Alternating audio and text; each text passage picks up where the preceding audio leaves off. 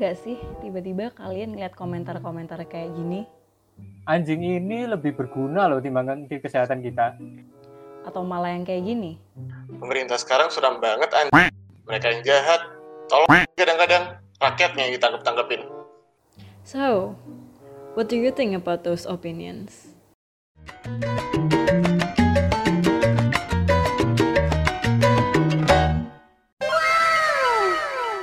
Eh, eh, eh, coba lihat nih. Ini kan ada berita nih. Ada di Jerman tuh anjing yang bisa ngendus corona. Terus ada yang komen coba. Anjing ini lebih berguna ketimbang Menteri Kesehatan kita. Anjir, anjir. Keras banget tuh orang kalau ngomong. Pedes banget mulutnya. Itu sih terlalu keras sih. Masa ya disamain sama anjing? Iya kan, padahal setahu tuh nggak perlu gitu. Misalkan Menteri Kesehatan tadi ya, meskipun dia tuh nggak suka sama Menteri Kesehatan, tapi nggak perlu lah sampai membandingkan sama anjing. Kan nggak nggak etis gitu loh. Ya gimana ya, sebenarnya nggak cuma orang ini sih. Banyak orang lain yang modelnya kayak gini. Cuman kita lagi nggak ketemu aja atau membaca komentar dia aja.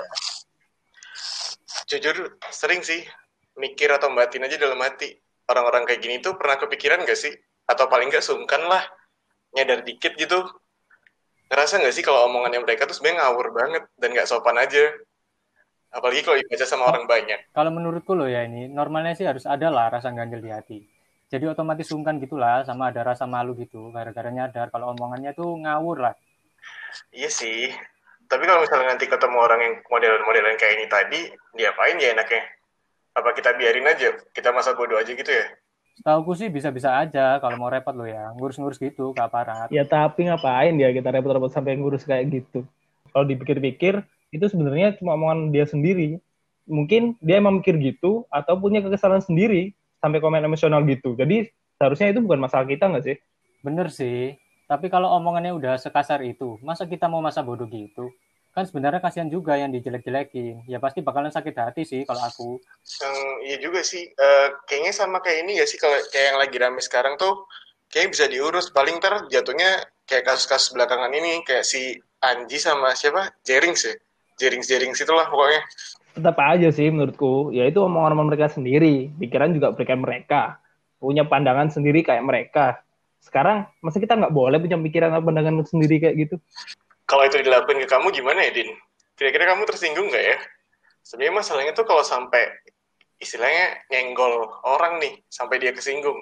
Atau malah nih, yang lebih parah lagi, omongannya itu sampai bikin heboh gitu, sampai chaos. Bukannya malah serem buat semua ya, bukan cuma buat kita, tapi serem buat semua masyarakat.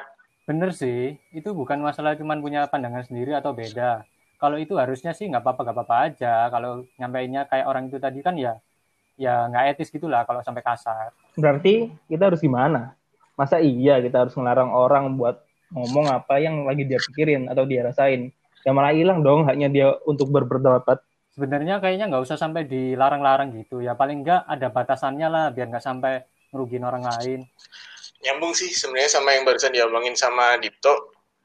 Bener sih kita punya hak.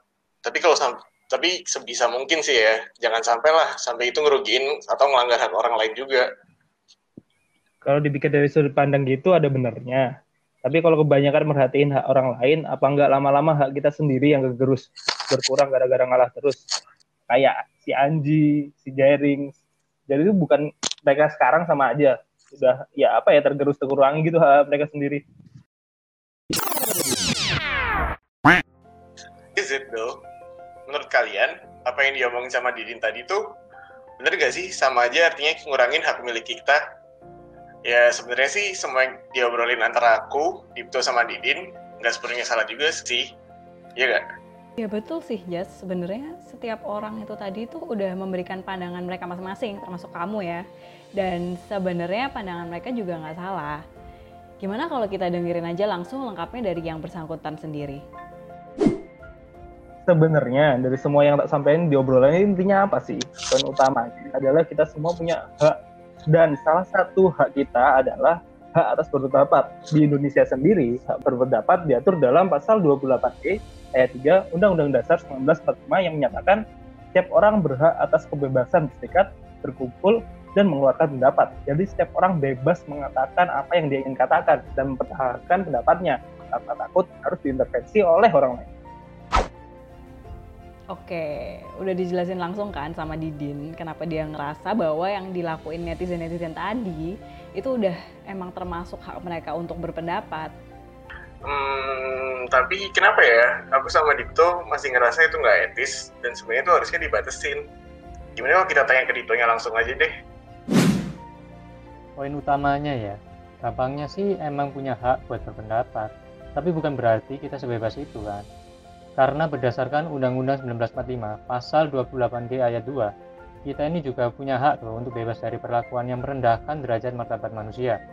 Bayangin aja deh, kita ngomong bener-bener terserah kita, sampai hak orang lain yang aku jelasin tadi itu dicederai atau bahkan malah bikin suatu keributan karena ketidaktepatan informasi.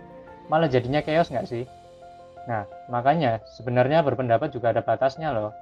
Nah, batasnya itu kita nggak boleh berpendapat disertai makian terhadap orang lain yang merendahkan martabatnya sebagai manusia.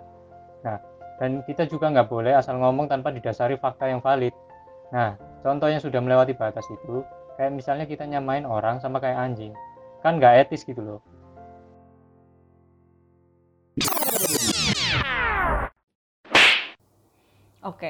Jadi kalau aku simpulin, di sini Didin dan Dipto tuh ngomongin hal yang sama kan? Tapi mereka melihatnya dari dua sisi yang berbeda. Didin ngerasa kalau kita itu memiliki freedom of speech, yang berarti kita bisa berpendapat sebebas-bebasnya dan mempertahankan hak atas berpendapat kita terlepas dari isi pendapat kita. Nah, kalau Dipto itu dia merasa kalau sebenarnya nggak semua yang menurut kita itu cuma sekedar pendapat, itu termasuk dalam ranah kebebasan berpendapat, ada batasnya di situ. Iya nggak sih? Bener sih. Uh, jadi di satu sisi Didin tadi udah bener loh, karena emang kebebasan berpendapat udah diatur dengan jelas dalam UUD kita. Tapi masalahnya di sisi lain, yang diomongin sama Dito tuh juga bener.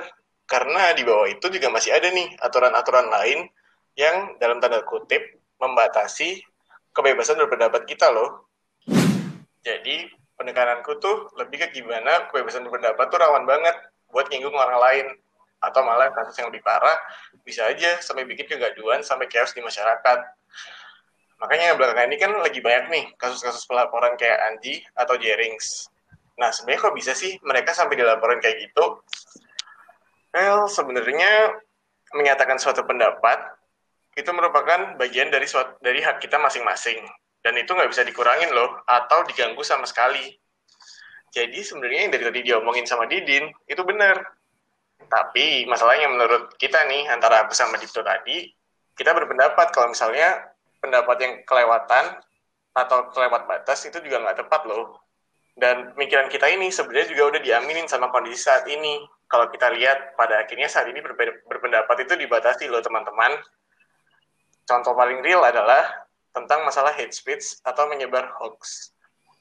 Kalau kita lihat sebenarnya dua hal ini merupakan suatu pendapat yang udah jadi hak kita dong buat menyampaikan, tapi kenyataannya saat ini dua tindakan ini bisa loh teman-teman laporin kalau karena udah ada ketentuan pidananya nih di Undang-Undang ITE. Ya walaupun sebenarnya undang-undangnya sendiri itu peruntukannya buat perlindungan seorang konsumen dalam suatu transaksi elektronik sih. Tapi ya Oke, setelah kita dengerin penjelasan dari Anjas, Didin, dan juga Dipto yang tadi udah ngobrol bersama, bisa dilihat kan kalau sebenarnya berpendapat tuh memang hak kita. Tapi kalau kita kelewatan batas, bakalan ada konsekuensi yang akan kita terima, teman-teman.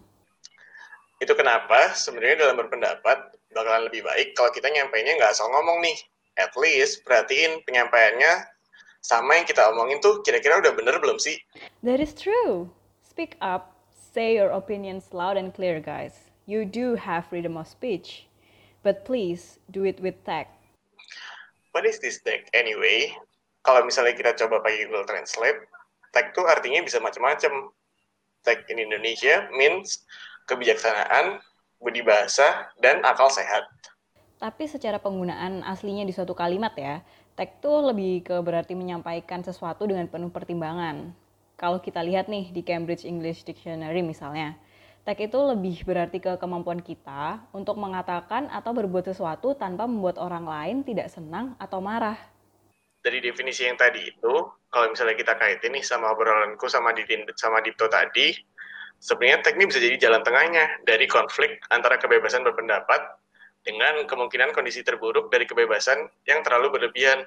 Betul banget, Jas. Kalau kita dalam menyampaikan sesuatu itu selalu mengedepankan tag, kemungkinannya tuh lebih kecil untuk kita mengeluarkan omongan yang menyinggung orang lain atau membuat suasana dalam masyarakat jadi lebih gaduh, ya kan? Bener banget sih tuh. Terus kalau udah dapet konklusi kayak yang barusan diomongin, kita harus ngapain ya berarti? Balik ke omonganku tadi sih, Jas. Hal paling simple tuh speak up dan itu nanti yang akan kita lakukan bersama-sama di platform baru kita ini yang kita coba rintis, namanya sama kayak yang tadi udah kita omongin, yaitu tag. Kelihatannya menarik sih. Bakalan ada apa aja ya nanti di dalam platform ini? Nah, kalau untuk masalah yang itu nih, bakal dijelasin lebih lanjut sama teman-teman kita. Di sini kita udah ada Rakyu dan Aldian. Silakan nih Rakyu dan Aldian, tolong jelasin nih nanti kita di platform baru ini bakalan ada apa aja. Thank you, Jess. Nah, Okay. taking this, taking this. IQ, IQ. Yuk, jelas. Thank you, Jessica. Oke, tag ini sendiri nantinya bakal kami kemas jadi beberapa konten menarik yang akan diunggah di beberapa media sosial. Yang salah satunya akan kita fokuskan pada Instagram, Spotify, dan Medium untuk saat ini. Wah, itu di tiga platform memangnya mau membahas konten apa aja tuh, Man? Nah, di tiga platform itu nantinya salah satunya mungkin di Instagram itu kita bakal bikin konten utama yaitu tag fact yang isinya infografi tentang fakta-fakta menarik atau lebih tepatnya hal-hal yang sering didengar sama orang-orang tapi orang-orang tuh nggak tahu arti dan tujuannya itu apa sebenarnya. Oh, kayak gitu. Terus yang di Spotify gimana emang? Kalau buat yang di Spotify sih ah agak panjang sih. Gantian deh ngejelasinnya. Ayo. Oke, oke, oke. Oke, jadi yang di Spotify itu nanti podcastnya itu ada dua tema. Yang pertama itu Spotlight, di mana podcast itu ntar bakal bahas tentang uh, hal-hal yang lagi jadi fokus perhatian publik. Atau bahasa zaman sekarang sih viral. Terus yang kedua itu namanya Voiceless. Walaupun namanya Voiceless bukan berarti ntar podcastnya diam aja nih guys. Tapi kita di Voiceless ini bakal bahas tentang aspek-aspek lain atau sisi lain dari sebuah isu. Yang mungkin biasanya ada di benak orang-orang tapi jarang diungkapkan. Kayak gitu sih, makanya namanya Voiceless. Nah, oke. Tapi buat Spotlight dan Voiceless ini nggak cuma kita jadiin podcast kok semuanya. Ada beberapa pembahasan yang mungkin nanti kita akan olah dalam bentuk opini yang nantinya bakal kita unggah ke medium. Yaitu itu melestarikan budaya membaca orang-orang lah. Oh ya, oke. Sebagai informasi, walaupun seluruh anggota TEK ini memang didominasi oleh orang-orang dengan basic keilmuan hukum, kita rencananya sih nggak cuma melulu bahas isu dari sudut pandang hukum atau isu-isu hukum yang lagi terkini aja.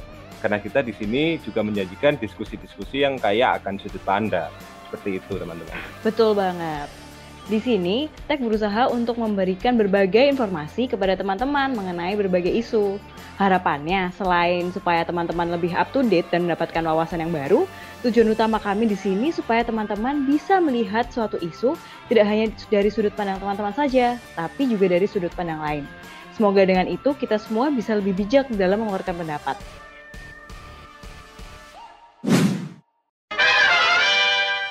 Tapi teman-teman, di sini kami pun juga sebenarnya masih sama-sama belajar ya bersama teman-teman untuk lebih bijak dalam berpendapat.